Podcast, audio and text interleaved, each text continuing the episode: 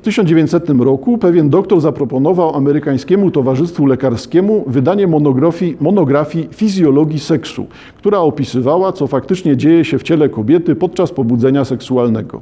Towarzystwo odrzuciło tę propozycję. Lekarze za nic nie chcieli przyznać, że kobiety są istotami seksualnymi.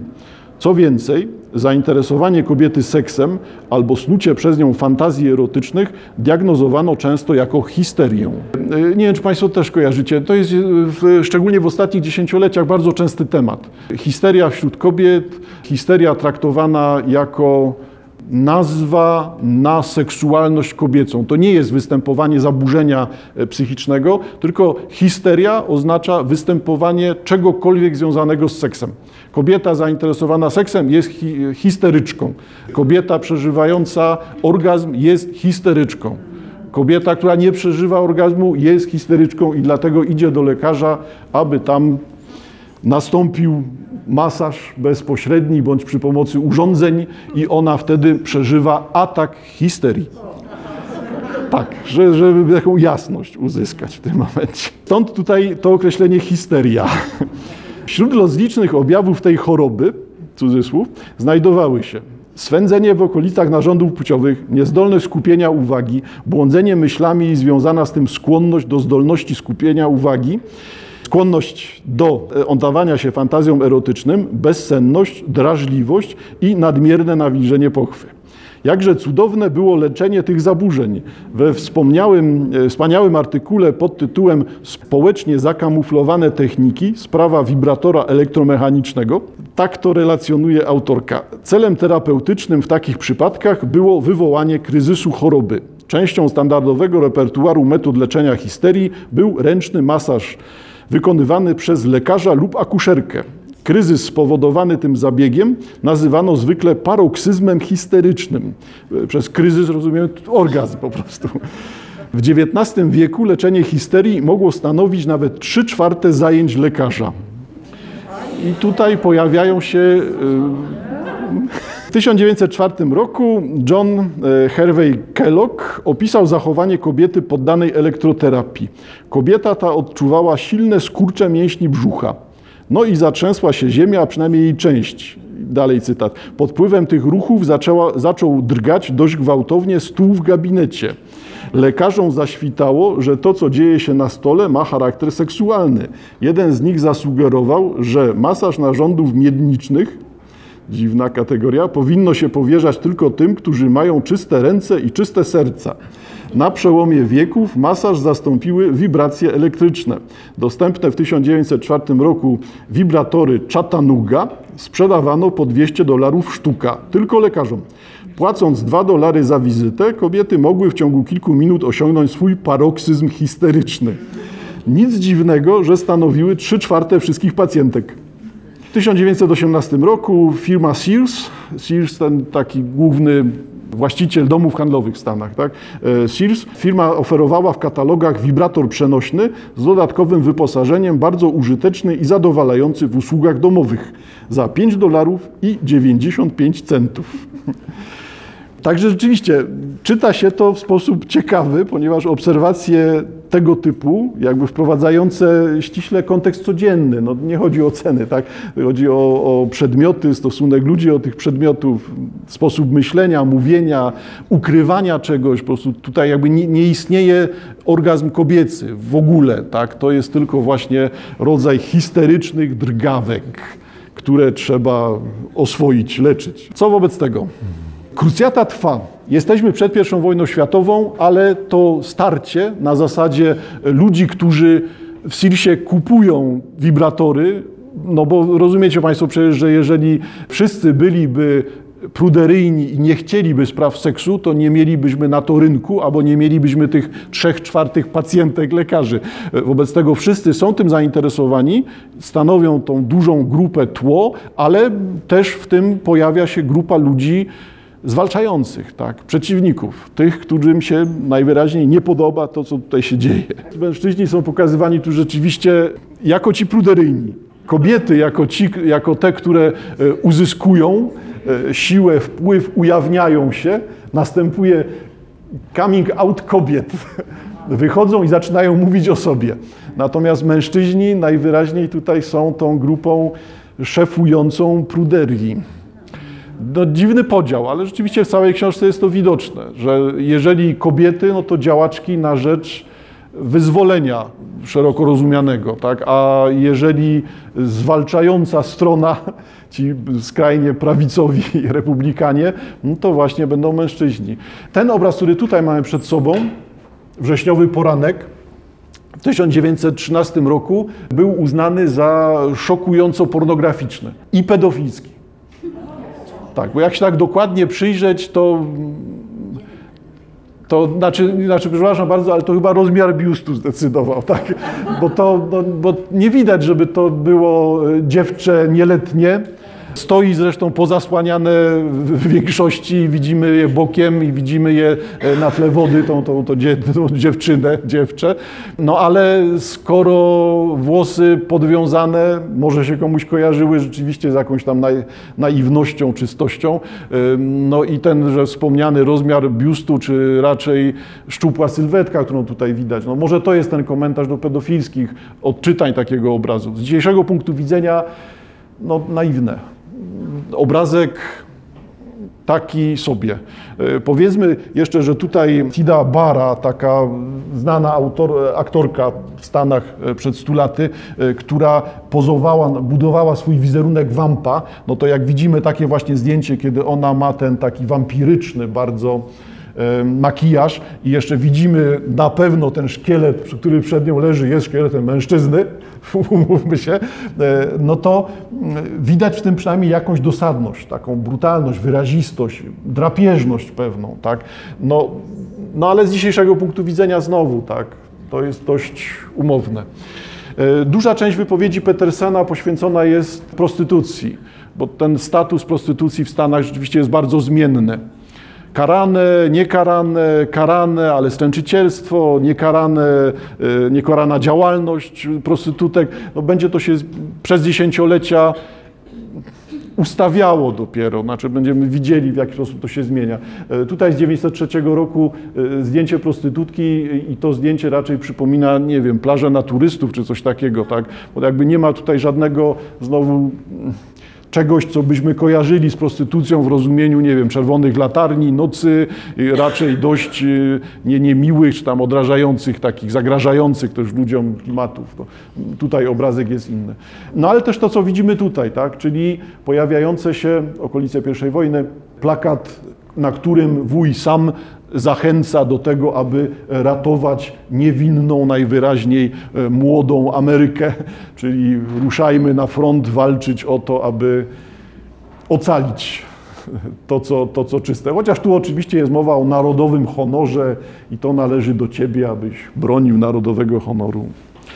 E, ta drobiazgowość Petersena widoczna jest w końcówkach rozdziałów, e, gdy następuje podsumowanie. Podsumowanie i te podsumowania rzeczywiście są tutaj ciekawe.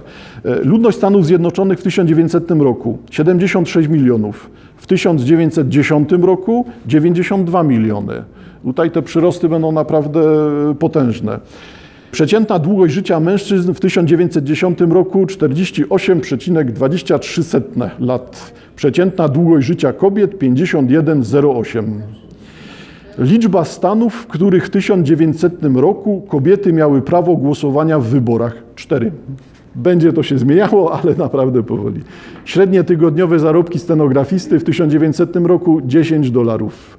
Średnie zarobki stenografistki 2,5 dolara. Średnia długość tygodnia pracy 6 dni po 10 godzin dziennie. W 1901 roku dopiero następuje zatwierdzenie 8-godzinnego dnia pracy. Także rzeczywiście ciekawe ujęcie. Jesteśmy teraz chwilkę przed I wojną światową. Ten moment przed I wojną światową będzie związany no, z dalszym otwarciem. Jakby no, cechą tej książki Petersena jest to, że on pokazuje w sposób etapowy, na czym polegają zmiany wokół seksu. Że stopniowo zaczyna się o tym w ogóle mówić, chociaż pseudonimując, tak jak z tą histerią. E, potem zaczyna już to być coraz bardziej widoczne, nazywane, pojawiać się na pierwszym planie. E, stąd przed I wojną światową przerwana została zmowa milczenia. Wydawcy Current Opinion oznajmili w sierpniu 1913 roku, że w Ameryce wybiła godzina seksu.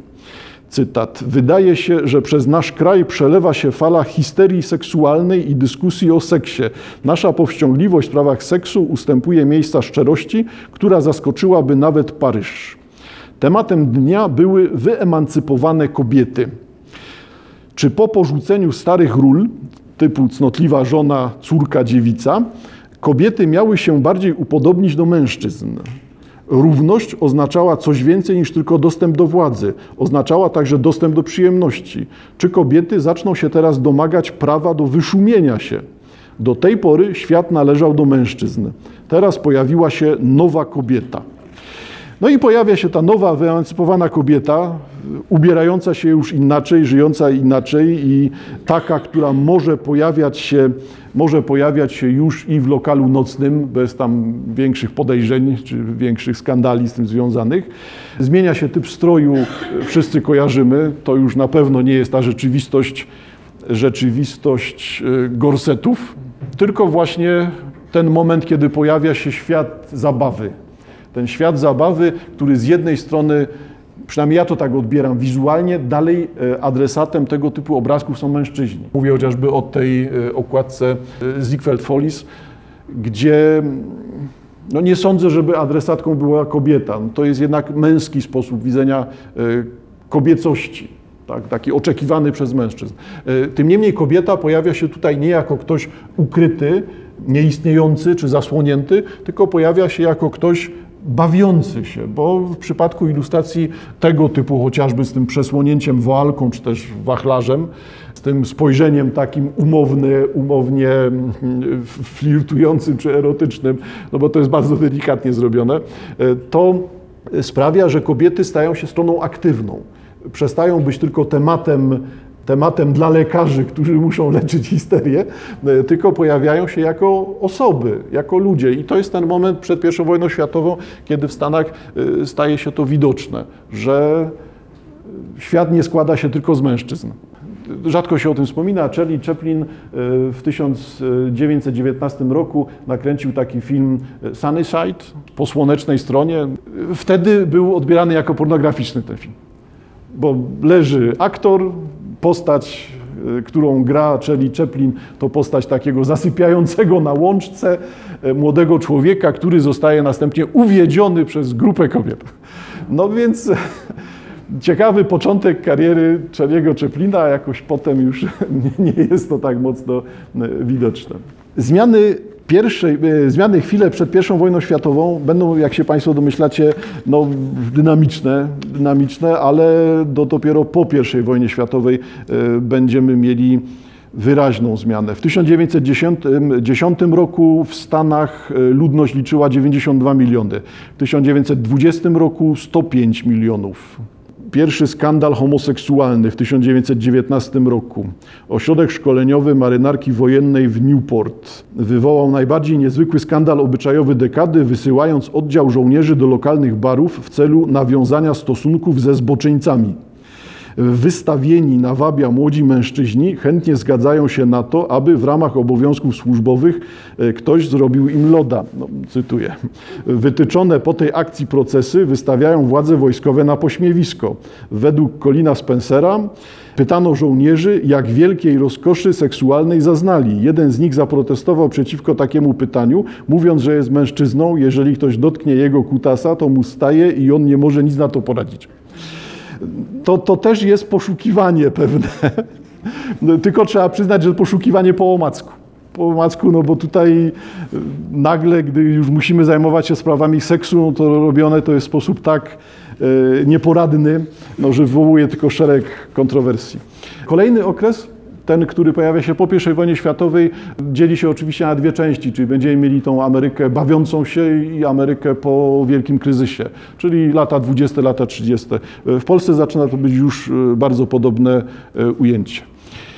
I Petersen znowu. W latach dwudziestych odrzucano wiktoriański ideał kobiety, owej anielskiej istoty wolnej od skazy pożądania seksualnego.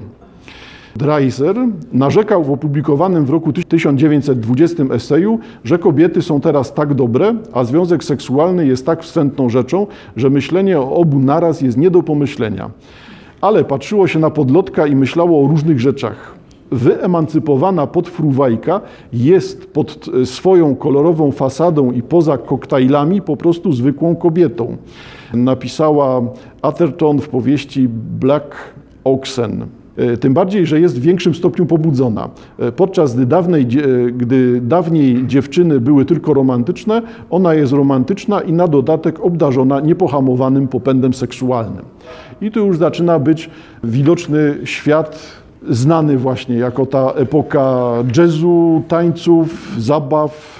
No, pojawia się w literaturze amerykańskiej jako swoistego rodzaju raj na ziemi. Tak? To jest czas przed kryzysem, wszyscy są młodzi, pewni siebie, szczęśliwi, zarabiają. W tym momencie także pojawiają się już publikacje nie tylko dziennikarskie, tylko pojawiają się publikacje, powiedzmy, naukowe, tutaj bardziej socjologiczne czy historyczne, e, pokazujące e, ten świat, który my powinniśmy kojarzyć z publikacji Malinowskiego.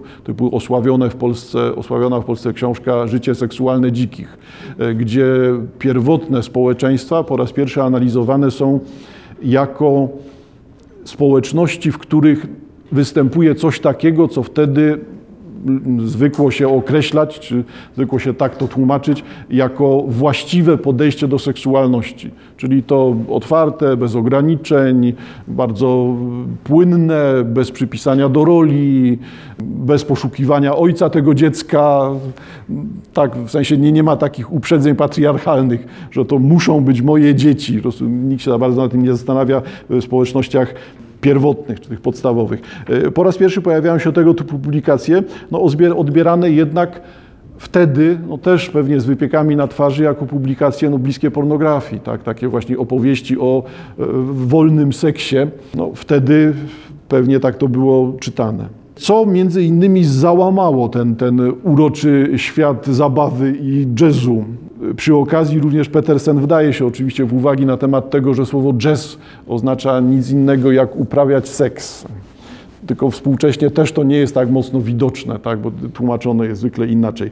Wtedy pojawia się jako to synonim, synonim, czy jak jednoznacznie jest postrzegane to jako uprawianie seksu. No kiedy się świat załamuje? Między innymi wtedy, gdy następuje prohibicja. Prohibicja była eksperymentem zrodzonym ze szlachetnych pobudek. Od początku krucjaty na rzecz abstynencji, czyli od zakończenia wojny secesyjnej, jej zwolennicy starali się zadekretować prawnie czyste myślenie i czyste życie. Później wykorzystali sytuację, którą stworzył udział Stanów Zjednoczonych w I wojnie. Wojsko opowiedziało się stanowczo za prohibicją. Teraz miał się opowiedzieć za nią cały naród. Organizacje przeprowadziły 18 poprawkę do Konstytucji przez Senat, Izbę Reprezentantów oraz niezbędną procedurę w legislaturach stanowych. E, prezydent Woodrow Wilson zawetował to szaleństwo, ale kongres, kongres odrzucił jego weto większo, większą nawet liczbą głosów niż była potrzebna. Prohibicja, prohibicji po prostu nie dało się narzucić. No i pojawiają się gangsterzy i w tym świecie jazzu mamy na dodatek jeszcze handel alkoholem i pewnie za sprawą właśnie tego, czyli łączenia prohibicji z rozwojem czy dalszym etapem zainteresowania seksem, e, to zaczyna się wszystko z sobą zlewać. Czyli w takim społecznym odbiorze bardzo łatwo jest uznać, że skoro prohibicja, seks i jazz występują często w tym samym miejscu, tak? Klub, gdzie sprzedaje się nielegalnie alkohol, gdzie występuje też seks i jazz, e, to wszystko jest tak samo wartościowane. I bardzo łatwo jest wtedy przesuwać ocenę. Jazz jest muzyką przeklętą, będziemy też wielokrotnie słyszeć tego typu komentarze e, w realiach polskich. Picie jest złe, no to seks jest zły. Zaczyna ta ocena taka skrajna być jednak bardzo wyrównana. Co się pojawia? W tym czasie prohibicji. Ponad 7, w Stanach oczywiście, ponad 7 milionów katolików złożyło ślubowanie.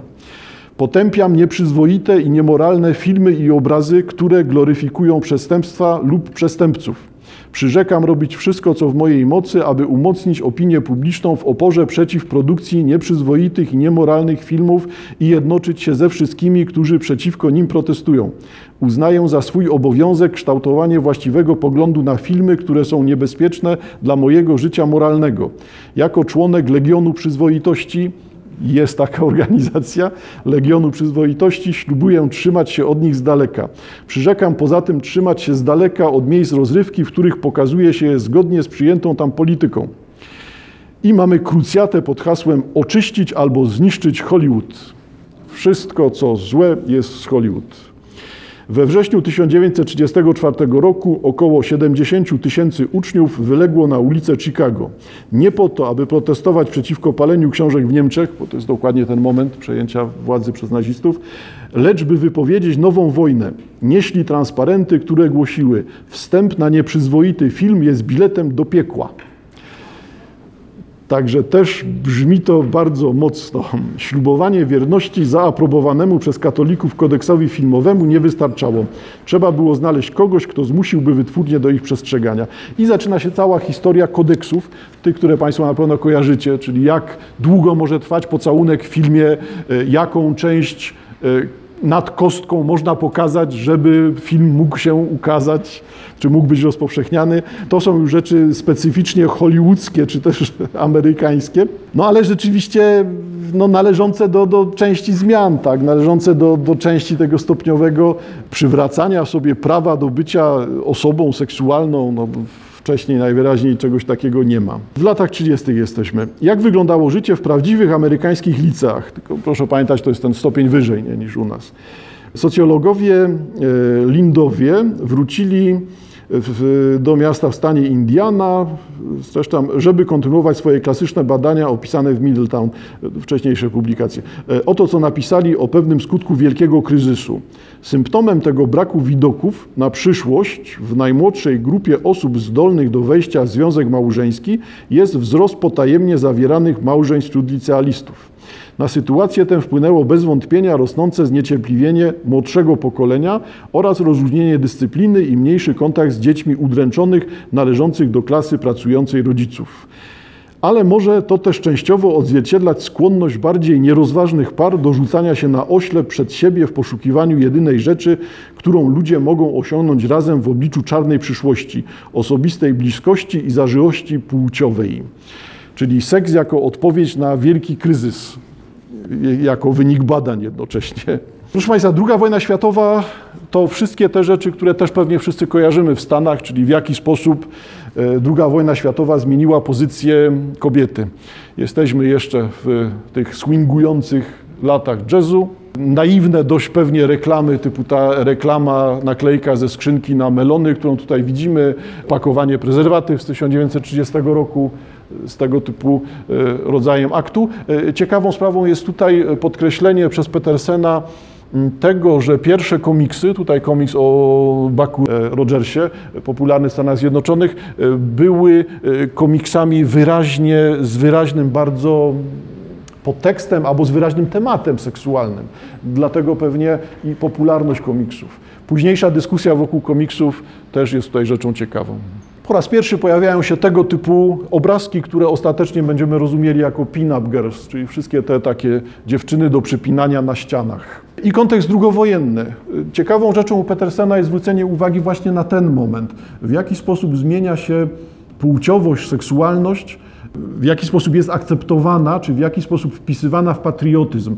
E, czyli patrzymy teraz na e, hasła, które pojawiały się na amerykańskich samolotach wojskowych. I wtedy pojawiają się e, wszelkiego rodzaju sylwetki kobiet, e, które e, mają być wyrazem no, zaangażowania po stronie patriotyzmu. No, tutaj ta latająca dziewczyna trzymająca w ręce bombę z określeniem specjalna przesyłka Powiedzmy jeszcze, że ten obrazek jest taki bardzo stonowany seksualnie, no są też i bardziej y, jednoznacznie erotyczne, no pornograficzne może nie, ale erotyczne y, obrazy na bombowcach. Język seksu staje się językiem patriotyzmu. Troszkę jest to swoistego rodzaju zamachem, bo Wcześniej widzieliśmy, że patrioci to są ci konserwatyści, a reszta to są ci niepewny element szukający przyjemności najwyraźniej e, w seksie. E, Tutaj wprowadzenie tego typu wizerunków na samoloty z jednej strony oczywiście jest zabawą żołnierzy, tak jak przypinają sobie te pin-up girls, e, tak samo i tutaj jest rodzajem zabawy, ale jednak powszechnie akceptowanej, czyli tak rozumiana kobiecość, seksualna najwyraźniej, erotyczna, zmysłowa kobiecość e, jest e, używana do tego, aby mówić o poświęceniu. No, oni nie latają z dostawami, tak? To są wyraźnie ludzie, którzy e, widzimy z tego obrazka, że chodzi o bomby, chodzi o walkę, o zabijanie. No to są ludzie, którzy mogą nie wrócić przecież z tej misji bojowej, a wolą umierać w takim otoczeniu. Jakby tutaj kobiecość, erotyzm, tak rozumiany, staje się językiem propatriotycznym.